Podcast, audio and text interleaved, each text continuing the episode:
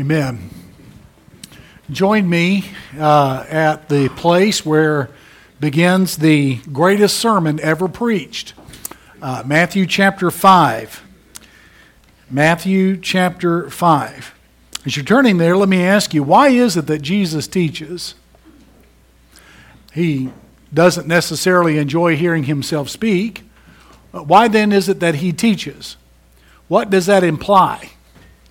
Uh, the fact that he uh, spent so much of his ministry teaching and that we've got it recorded, it was preserved. A lot of uh, divine planning and uh, effort uh, went into preserving the scripture and compiling it.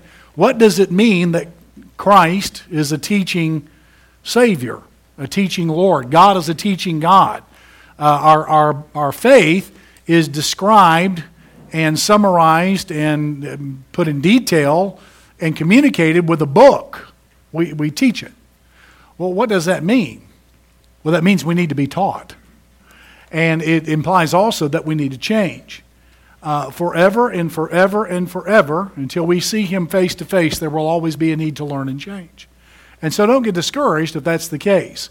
Um, and that is what we're looking at this evening in Matthew chapter 5 through chapter 7. Now, the intention of our study together is to help prepare us for a year of effective outreach. Uh, February 12th with Dr. Vines and March 26th with our Invite Your One campaign. April 7th through 9th, Disciple Now and Harvest Crusade, April 23rd with Tim Williams. June 5th through 11th, our VBS here with a possible uh, evening time. June 24th through July 1st, our uh, church-wide mission trip, Indiantown, Florida. August 13th, uh, the Apologetics Conference with uh, Ken Keathley. Then October 27th, one day Harvest Crusade with Bailey Smith. Um, there is a need then for us to change and to learn, to grow and develop, to be prepared for these. Now, um, let me encourage you to consider something. Uh, I operate on the maxim that if we keep on doing what we've been doing, we'll keep on getting what we've been getting. In some cases, that's good. In some cases, that's mediocre. In some cases, that's not desirable at all. And that's true in every area of life. Can I suggest something? Between now and February the 12th, how about you improve your praying, uh, especially for lost people, and you improve your outreach by 2% between now and February 12th? And then between February, when Dr. Vines will be here, then between February 12th and March 26th, when we have our Invite Your One, why don't you improve those two areas by 2%? And then between March 26th and April 23rd, when Tim Williams gets here, why don't you improve your praying and your outreach by 2%? And, and on and on. And by the end of the year, when Bailey Smith comes, you will have been vastly improved, noticeably improved. Now, if you want to do that more, that'd be great. But how about you lead your Sunday school class? to improve by 2%. Um, can, can, you do that? Let, me ask you can, can, you improve your praying and outreach between now and February 12th by 2%? Is there anyone here? Raise your hand if there's anyone here who can't do that. Okay? I, there was a teenager this uh, past week that spent time on her phone texting everyone she knew to get them here Sunday, this past Sunday. Just an ordinary Sunday. And, and so there was an attempt there to improve by at least 2%. Well, what if we uh, looked into God's Word together and allowed God to change our heart, desire, and all, and uh, our knowledge level of His Word and of His character and who He is, and improved in that way by 2%? I don't know how much effort that would take for you, but I will tell you that there'll come a day when lost people will appreciate you. Or should I say, former lost people? Just keep stretching. Just keep pushing. Just keep moving. Keep, keep gaining and going forward with that. Well, that's, uh, that is in the spirit of the Great Commission. We read that uh, and have read it often in Matthew 28 18 through 20. Uh, there it addresses the Lord of the Great Commission and the condition of the Great Commission, the command, extent, mark, source, message, companion, agents, and limits of uh, missions. And Matthew specifically used the Sermon on the Mount here in Matthew 5 through 7 to instruct his congregation in the mission to Jews and to Gentiles. And there's several areas that he ends up covering here. One is the message of missions. Jesus addressed the message uh, of missions in Matthew 5 through 7, and he addressed three areas of it the beginning and the continuing elements of it and the end of the message of missions. Let's look at the beginning. Uh, here, he, um, uh, in the beginning of the message, uh, how you enter the kingdom of God, that's specifically what he addressed entering the kingdom of God. And he taught that the beginning message involves a desperate need. Look at chapter 5 and verse 20. For I say to you that unless your righteousness exceeds the righteousness of the scribes and the Pharisees, you will by no means, and that's emphatic in the Greek text, no means enter the kingdom of heaven. Now, that, would, that, that was a shocking statement. That would be like saying to this crowd, if you are no more righteous than Billy Graham, you will not make it to heaven. Can you imagine saying that to any church crowd on a Wednesday night or Sunday morning and how discouraging that would be? That is what this sounded like in, when Jesus said it in verse number 20. There were people who were, there, there was no righteousness that surpassed the righteousness of the scribes and Pharisees. Now, today, the use of the word Pharisee in, among modern Christians uh, is one of the last forms of cussing that Christians can get away with. I mean, you can almost, in a Christian way, cuss at someone by calling them a Pharisee. It's somewhat manipulative. Okay? The Pharisees today amongst us are very unpopular, but you have to understand Jesus is speaking before his cross and before that final week of his life when they became so unpopular. The Pharisees in his day were wildly popular and they were admired. They were honored and revered, and everyone wanted to be like them. On uh, international surveys of the most admired people in the world, they'd be in the top 10 every year. See? Not that that kind of thing happened, but uh, as an illustration. So they were not looked down upon. They were not reviled. They were not scorned as we do today at all. No, they were exalted and lifted up. They were laymen that were meticulous and careful and very rigid and disciplined in their personal lives to observe the law. And the scribes were the Bible scholars. They had large portions of the Old Testament memorized. In fact, some of them uh, had the entire Old Testament memorized. And of course, their memory abilities were far greater than most people's today. But these were honored people. They were revered. They were exalted as examples of holiness and righteousness. And so to say that you will not make it to the kingdom of heaven unless your righteousness surpasses their righteousness is like saying, unless you're better than Billy Graham, you'll never make it. So there was no human righteousness that surpassed the scribes and the Pharisees at all. None that did.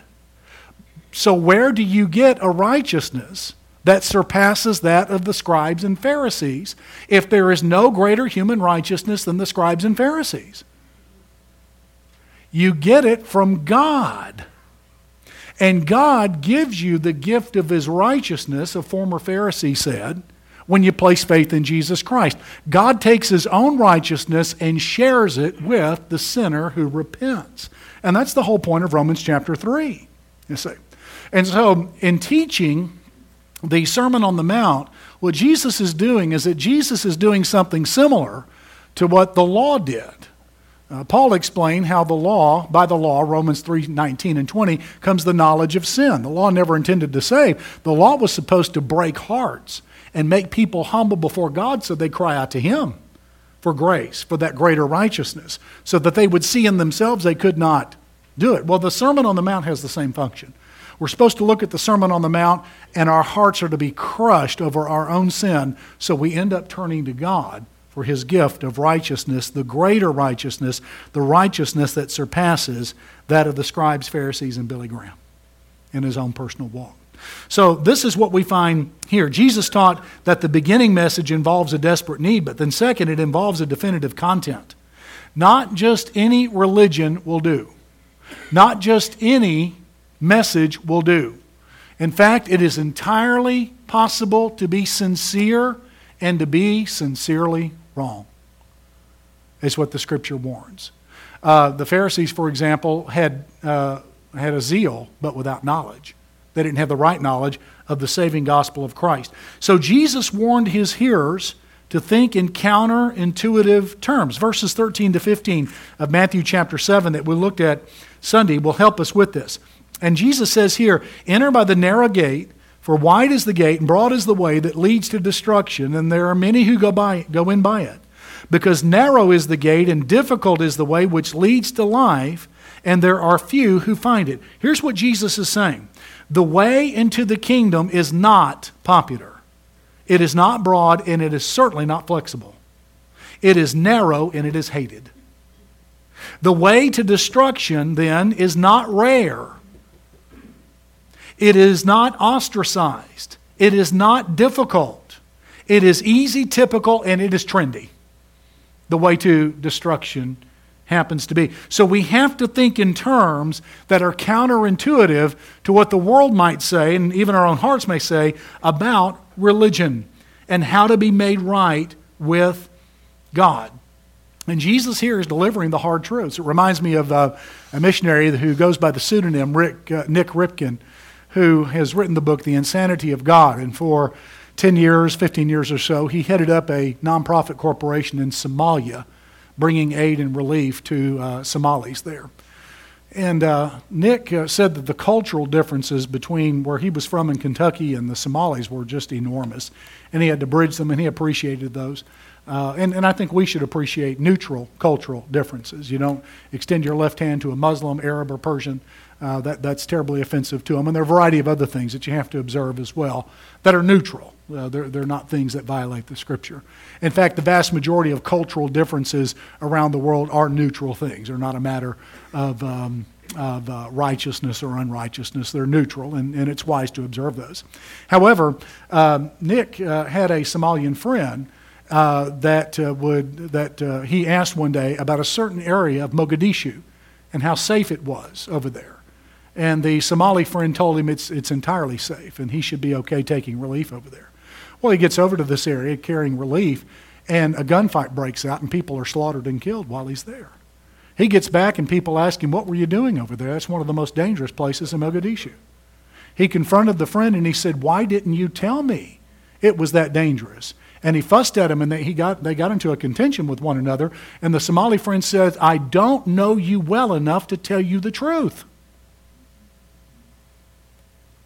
And in his particular culture, you didn't tell people hard truths unless you knew them well enough. You had to have a stronger personal relationship with them. Forget the fact that you nearly got your friend killed. Now, that is a cultural difference that is a matter of righteousness. You don't lie to people under any circumstance, especially if a lie might get them killed. And I thought about that, and I thought, how many of God's people fit that same category? They won't tell people the gospel of Jesus Christ because they're afraid that they don't know him well enough and they haven't built enough of a relationship. And I think that's behind a lot of the notion, the silly notion, that you've got to earn the right to be heard before you share the gospel. If that were so important, why didn't Jesus ever say that? It doesn't say that at all. Usually, what we're doing, we're so tender and so fearful that we're actually making the lost person earn the right to hear. So we're assured that they won't hurt our feelings when we share the gospel with them. See, there's, there's not much difference. You see, Jesus didn't have that problem at all here in the text. He said what he said in verses 13 all the way down to verse number 27, even without a personal relationship with all these people, because people matter. They last forever some way. Broad is the way that leads to destruction, and narrow is the way that leads to life. So Jesus uh, taught the beginning message involves a definitive content. But then there's the continuing message. The Sermon on the Mount addresses the continuing message of missions that grows disciples in kingdom's way. Jesus had said in Matthew 28 20, teaching them to observe all things that I commanded you. And lo, I'm with you even to the end of the age. Well, this is part of all that he commanded. This is the antecedent of all things that he commanded. And so it helps us grow and it helps us mature. And then there's the end of the message. The Sermon on the Mount addresses the end message of missions that points to the future kingdom. Um, the kind of, uh, and, and turn with me to Isaiah chapter 11 for a moment, but the kind of life and interaction that Jesus envisions here in the Sermon on the Mount will be the modus operandi, the standard procedure of operating in the future kingdom of God. Uh, you, talk about the concepts of love being exalted. Well, that will happen in the future kingdom. It happens imperfectly here. It will happen precisely as God intended there when He brings the full kingdom. In fact, that peace shall extend so far, so deep, and, and in such a broad fashion throughout all of the world that it will affect even the animal kingdom. Isaiah chapter 11, verses 6 through 9. Now, you, would think that the animals and the beasts were attempting to obey the Sermon on the Mount. It says here, beginning in verse 6 The wolf also shall dwell with the lamb, the leopard shall lie down with the young goat, the calf and the young lion and the fatling together, and a little child shall lead them. The cow and the bear graze. Their young ones shall lie down together, and the lion shall eat straw like an oxen. They give up being carnivores and become herbivores and vegetarians. The nursing child shall play by the cobra's hole, and the weaned child shall put his hand into the viper's den. Uh, and the implication is here without consequence at all. Snakes will be peaceful pets in that day. They shall not hurt nor destroy in all my holy mountain, for the earth shall be full of the knowledge of the Lord as the waters cover the sea. And in that day there shall be a root of Jesse. Uh, and this is talking about the offspring of Jesse. From Jesse came David, David came succeeding kings, eventually Jesus Christ. And, and the root of Jesse shall stand as a banner or representative to the people. For the Gentiles shall seek him, and his resting place shall be glorious. In other words, the vision Jesus has of the kingdom of God that is represented in the Sermon on the Mount shall one day be fully and completely implemented, and it will be the way all people operate and all animals operate. And so Jesus here is delivering the mes- message of missions. Then there's the extent of missions. Look at verses 13 through 16 of Matthew chapter 5. It says here, You are the salt of the earth. But if the salt loses its flavor, how shall it be seasoned? It's then good for nothing but to be thrown out and trampled underfoot by men. And you are the light of the world. And a city set on a hill cannot be hidden. Nor do they light a lamp and put it under a basket, but on a lampstand, and it gives light to all who are in the house.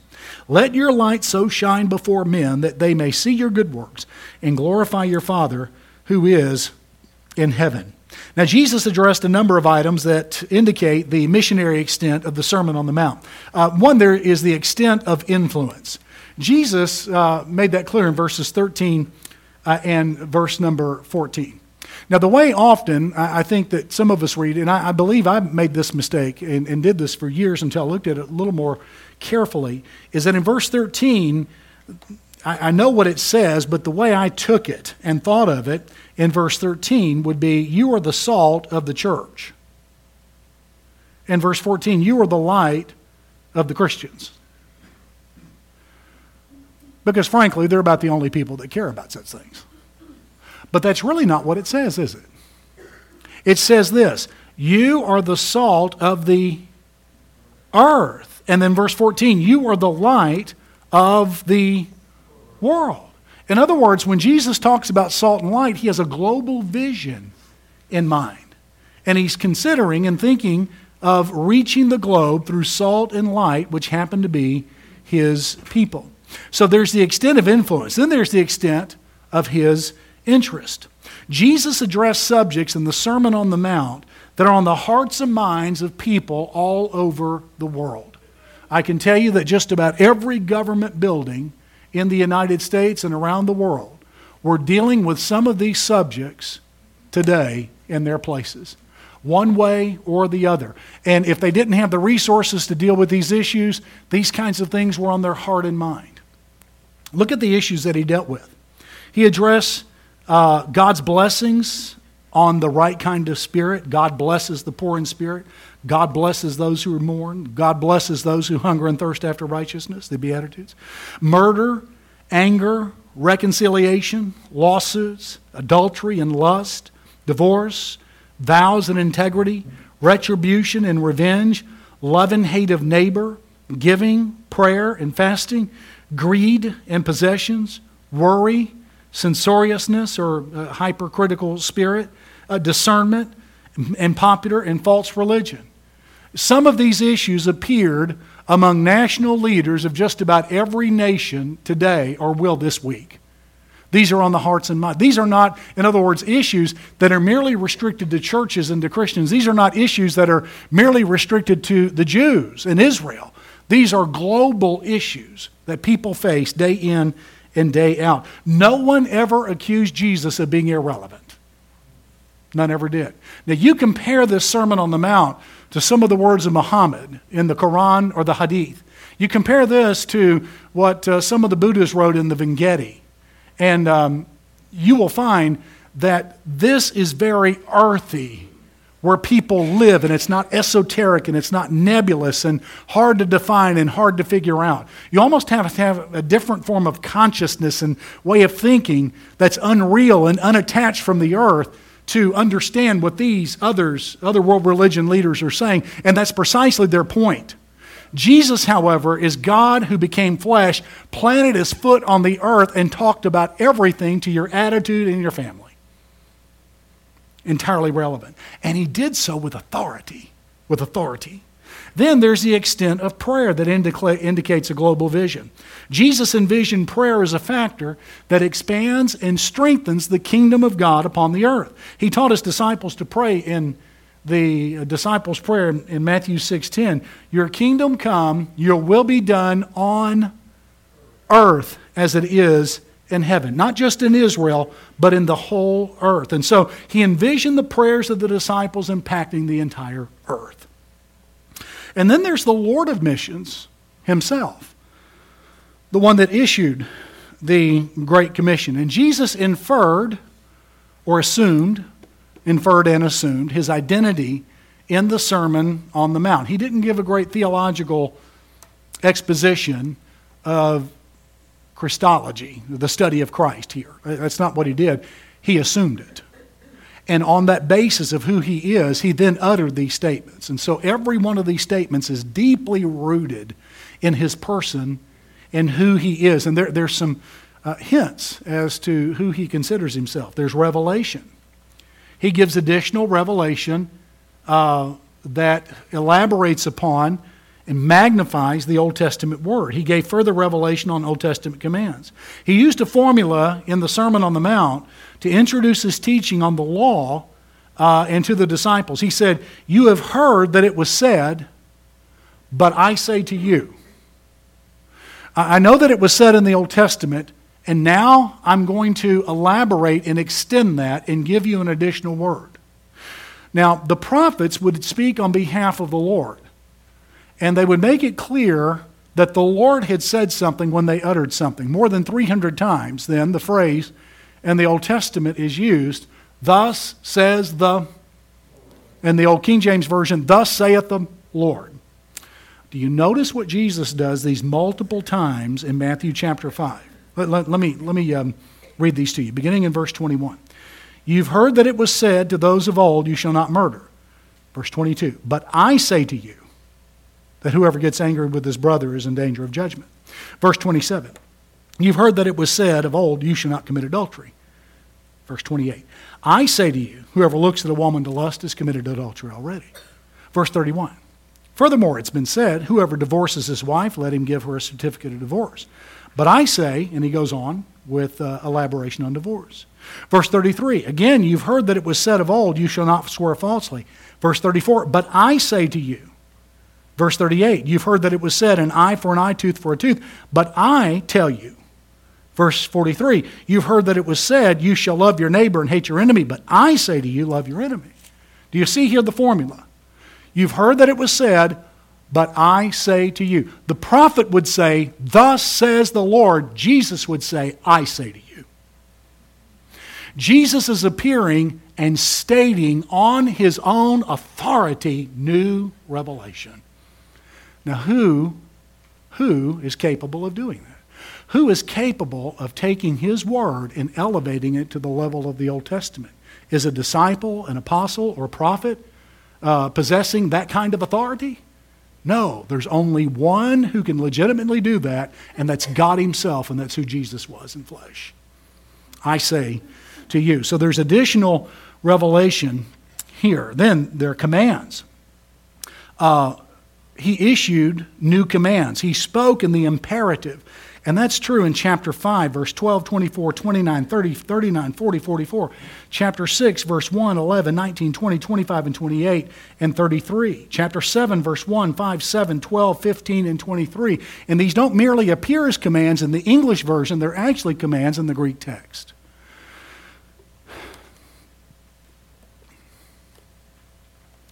It's kind of interesting if any human were to stand before a congregation and start barking out commands, that's what you would say about that person. They started barking out commands.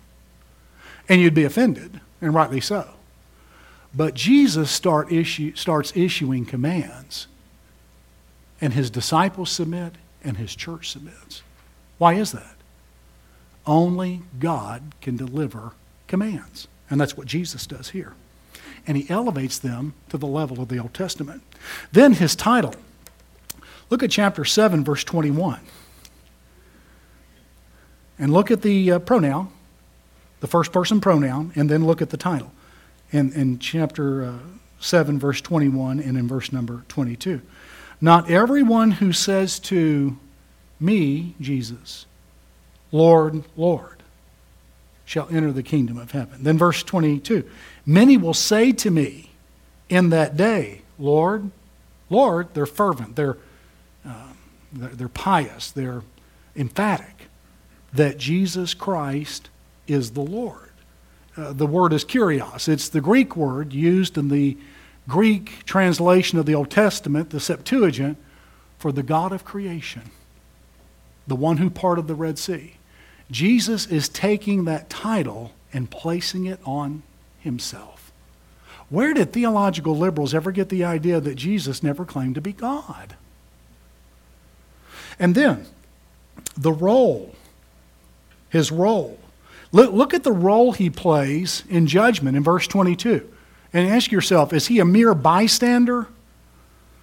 Does he merely execute the judgment?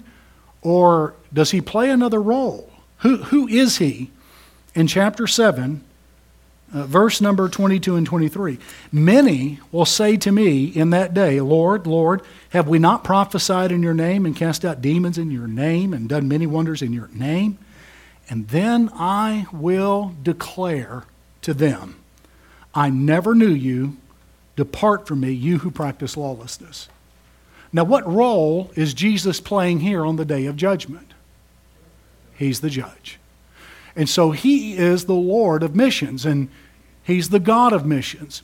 And so to disobey the Great Commission that Jesus issued is to disobey God. To obey it is to obey God himself.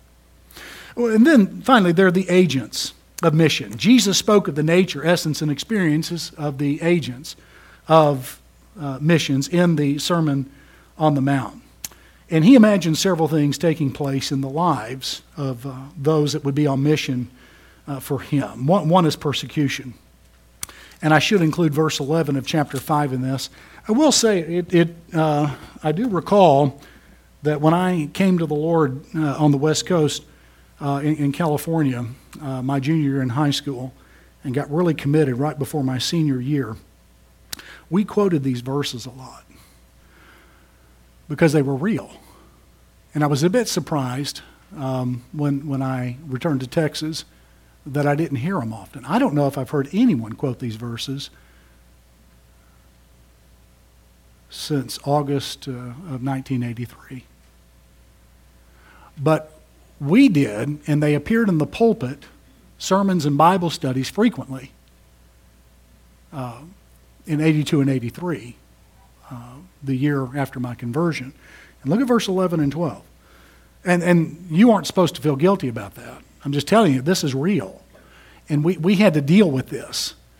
Um, Blessed are you when they revile and persecute you and say all kinds of evil against you falsely for my name.